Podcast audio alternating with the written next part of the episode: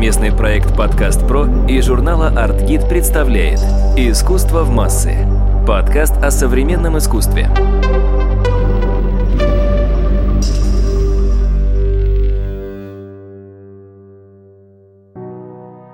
Здравствуйте, это Мария Кравцова, главный редактор издания по искусству «Аргит» и подкаст «Искусство в массы». Сегодня в нашей студии снова художник Павел Отдельнов, с которым мы будем говорить о современных художественных методах. В 1996 году американский историк искусства Хелл Фостер ввел понятие «художник как этнограф». И тем самым он обозначил так называемый антропологический поворот в искусстве. Что это значит? Это значит, что современные художники зачастую пользуются теми же методами, инструментами, что и современные ученые, в частности, антропологи.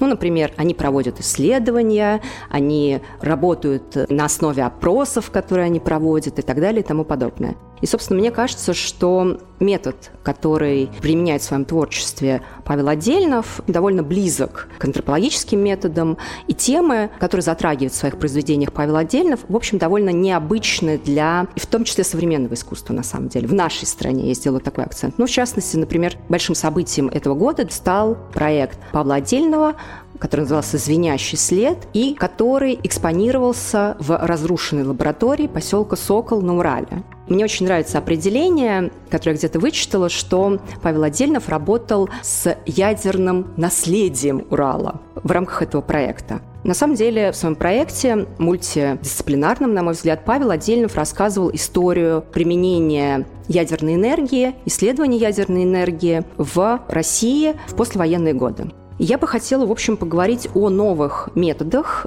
новых, ну, как бы относительно для нашего современного русского искусства, хотя они, в общем, не новые в общем контексте, и о том, как, в общем, сложилась твоя уже взрослая методология.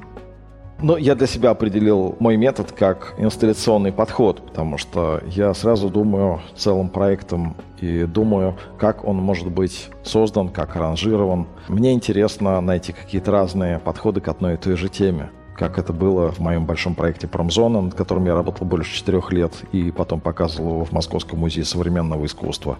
Там я пытался рассмотреть историю моей родной промзоны, промзоны моего города Дзержинска, через газеты, через советские газеты, фотографии в этих газетах, через истории, которые в них были, и через истории, которых в них не было, через то, что в них было пропущено, через воспоминания моего папы, которые мы превратили в книгу, издали ее, и они стали частью моей выставки вместе с картинами серии «Руины».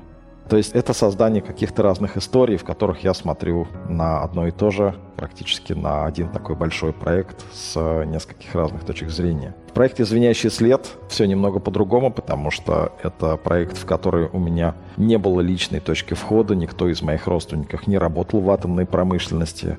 Мало того, я практически ничего не знал ни о закрытых городах, ни об истории атомного оружия, истории советского атома. Мне было очень интересно об этом узнать. Когда я начал этим заниматься, то, естественно, начал читать какие-то простые книги, которые описывают эту историю целиком, комплексно. Потом выделил для себя несколько, может быть, каких-то ключевых моментов, которые мне стали особенно интересны. После этого я стал ходить в библиотеку, работать с какими-то источниками напрямую, с тем, что там можно было найти, например, в, в тех же газетах, с какими-то книгами, которые были перечислены, на которых ссылались вот такие популярные книги. Постепенно нашел то, что я бы назвал рядом визуальных метафор. Метафор, которые бы мне хотелось выстроить как цельный проект. Я работал с этими метафорами таким образом, чтобы они продолжали, развивали друг друга, вступали в какой-то диалог. И, например, у меня появилась такая внутренняя тема в этом проекте, тема света, который появляется как свет взрыва первой атомной бомбы в мире. Это было 16 июля 1945 года, тестовое испытание Тринити.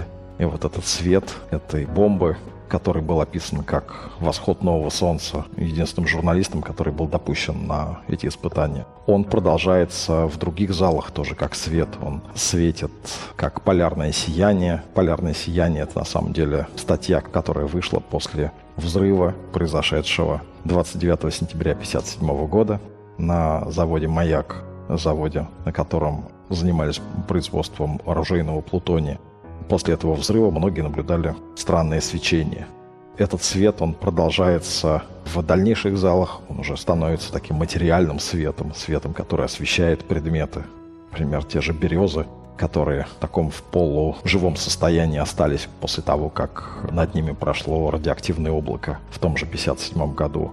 Тот же свет, он как ожог на срезе березы, которую я привез из зоны ВУРС. Он продолжается до последних залов, до зала репозиторий, где он уже становится таким светом в интерьере, в котором хранятся ткани людей, которые были подвержены радиации, те, кто работали на предприятиях и те, кто были ликвидаторами аварии 1957 года. На самом деле ты рассказываешь историю маленького закрытого города на Урале, собственно, жизнь которого вся была зациклена вокруг завода по производству плутония оружейного. Да, моя выставка проходила в бывшем общежитии бывшей лаборатории Б, секретной лаборатории Б, в которой работали советские, немецкие ученые, которая была у истоков советского атомного проекта. Это конец 40-х до середины 50-х годов. Там работали немецкие известные ученые, как Николас Риль, например, Тимофей Фрисовский. История этой лаборатории посвящена всего два зала на моей выставке, а всего там 21 зал. В основном я рассказываю о тех событиях, о том контексте, в котором развивался вот этот советский атомный проект. То есть первая часть посвящена контексту, в котором он появился и как он появился, а вторая часть выставки посвящена последствиям, которые связаны с э, его осуществлением.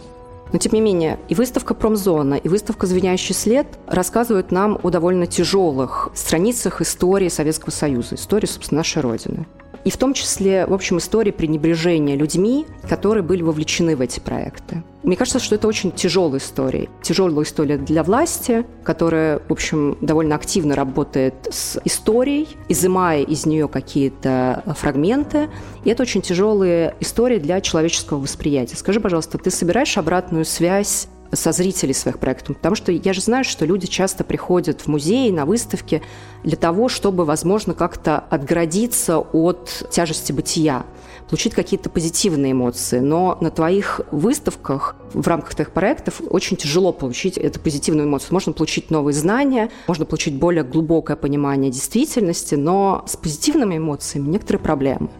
Выставка, она, конечно, не про позитивные эмоции, а действительно про память и про то, что было вытеснено из этой памяти, потому что вот так найти человека, который бы мне просто мог о чем-то рассказать, поведать напрямую, было очень сложно. Например, когда у меня была выставка в Екатеринбурге, мы вместе с Ильей Шекеловским выступали на радио и просили кого-то из слушателей, кто был свидетелем аварии или кто работал на предприятиях а, закрытых городов, прийти к нам на встречу, может быть, о чем-то рассказать, поделиться своими воспоминаниями. Не только никто не пришел, даже никто не позвонил, хотя мы повторили об этом несколько раз. Это было на радио, транслировалось на всю область.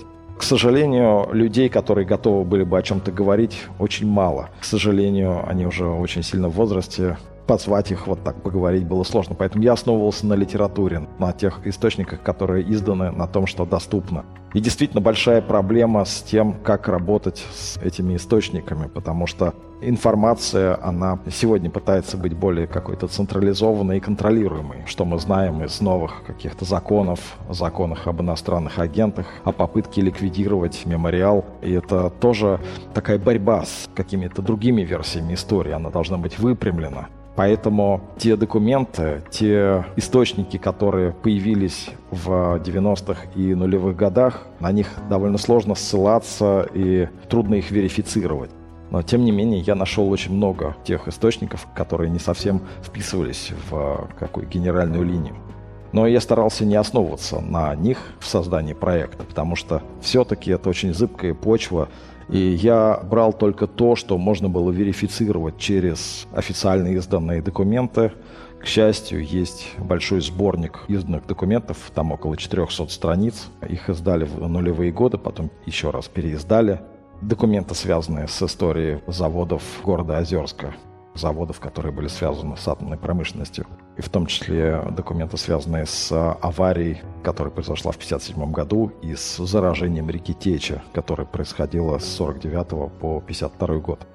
Кроме этого, есть воспоминания, которые были изданы тем же заводом официально, поэтому если я использовал, например, на моей выставке чьи-то воспоминания, то я обязательно указывал имя, кто это говорит, Однажды на мою выставку пришел человек, который представился внуком Ирана Хайрзманова, цитату которого я привел в зале ВУРС, посвященную взрыву 1957 года. Иран вспоминает, как их деревню Бердиниш выселяли, как происходило это выселение, как расстреливали скот, как убивали домашних животных, как сжигали их одежду и сжигали дома, и как они сами принимали в этом участие.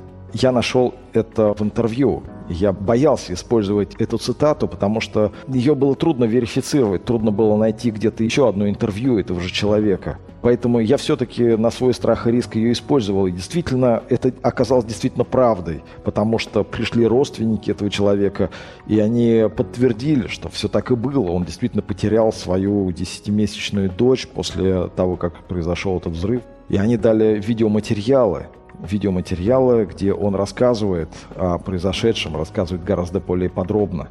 Поэтому, может быть, иногда стоит и рискнуть ввести какой-то материал, которому просто доверяешь субъективный, и э, у него нет какой-то верификации в стопроцентно надежных источниках или в каких-то источниках, которые были изданы тем же заводом. И вот в данном случае, мне кажется, получилось очень хорошо, что тот человек, цитату которого я привожу, вдруг таким образом появился на моей выставке сам. Кроме этого, я, да, привожу список литературы для того, чтобы тот, кто придет на мою выставку, он мог свериться и найти те цитаты, которые я использую в моем проекте. Совместный проект «Подкаст Про» и журнала «Артгид» представляет «Искусство в массы» – подкаст о современном искусстве. Я в начале нашей встречи сказала о том, что научно-художественные исследования – это редкость. Но на самом деле это не так, потому что все чаще и кураторы, и современные художники прибегают сегодня к исследовательским методологиям. И мы все чаще видим, собственно, подобные проекты на выставках. Но каждый раз, глядя на подобные проекты, я испытываю довольно странное ощущение. Мне кажется, что я стою перед плохими студенческими рефератами, но которые не через текст описывают какие-то истории, а через графики, фотографии, может быть, какие-то записанные нарративы и так далее и тому подобное. Они, как правило, неубедительны. Что делает убедительным подобные проекты?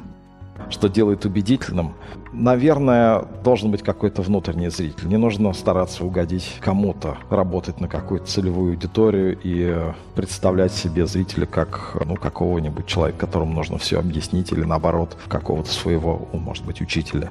Своего зрителя нужно воспитать, он должен просто вырасти, его нужно воспитывать постоянно. И нужно самому быть этим зрителем, для которого создавать этот проект. Нужно самому быть требовательным зрителем, который хочет его увидеть я не знаю, какого-то еще рецепта нет. На самом деле, я думаю, что наши слушатели подумали, что твоя работа – это какие-то скучные таблицы или тексты, но я понимаю, что очень сложно рассказать о том, что мы не можем увидеть, рассказать вот в качестве такой радиопостановки. Но надо сказать, что ты очень хорошо работаешь с пространством, и твоя работа действительно очень захватывает. Ты очень хорошо работаешь с пространством и с тем, что ты называешь инсталляционным подходом. И надо сказать, что люди выходят после посещения твоих выставок просто ошарашенные.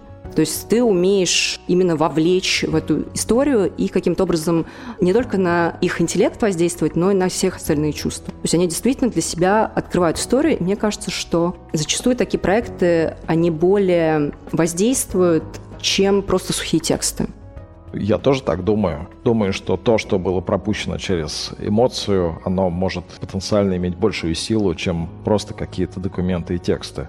При этом нужно знать меру тому, что чувствуешь как эмоцию. Иногда текст, он э, страшнее того, что может быть изображением. Еще есть такой интересный очень момент, то, что изображение, оно никогда не должно быть впереди, может быть, этого текста, быть чем-то, что репрезентует ситуацию. Скорее, изображение, оно репрезентует то, что мы не видим, репрезентует невозможность, показывает зрителям невозможность проникновения куда-то, невозможность проникновения в историю, показывает, может быть, ее какую-то поверхность.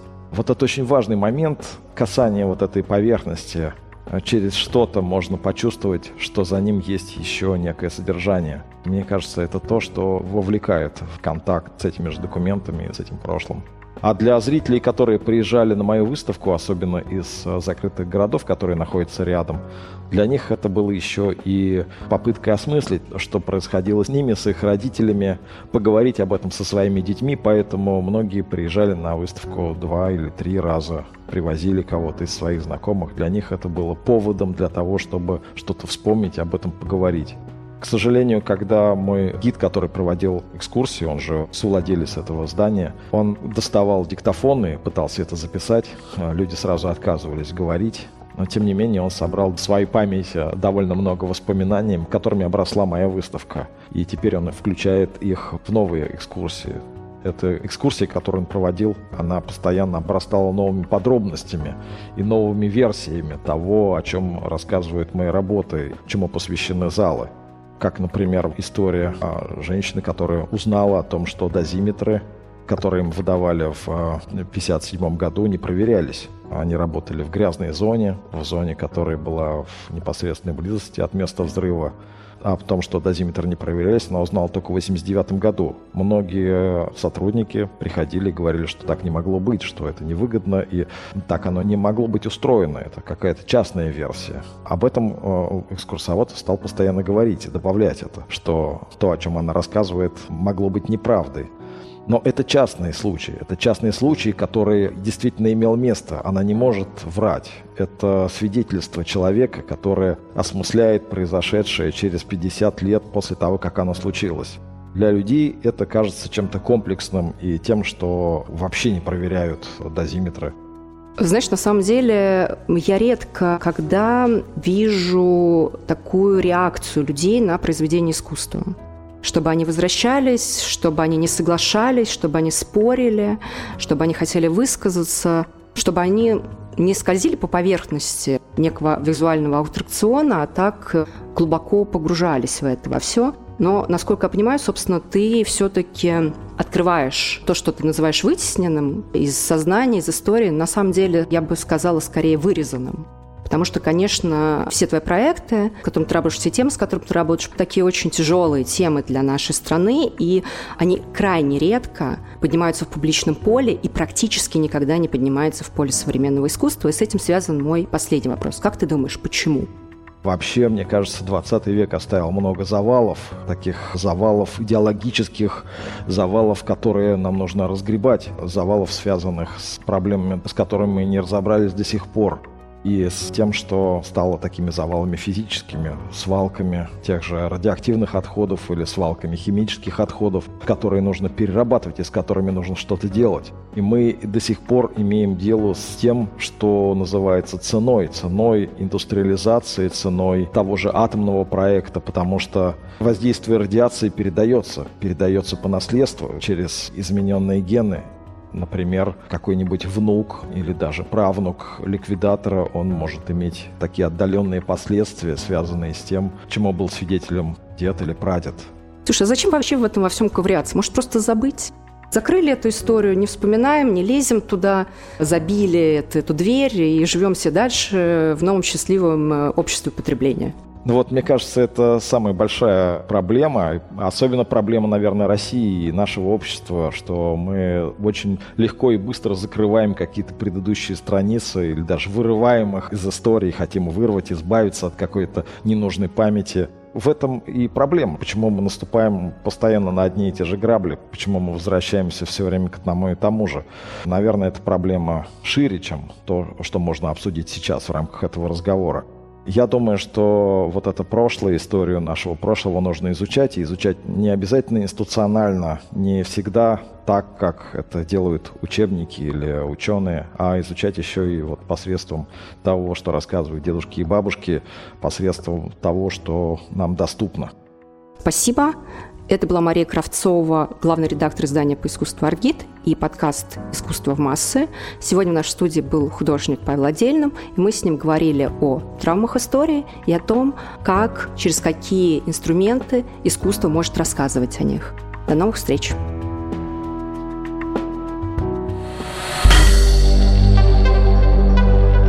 Студия «Подкаст Про».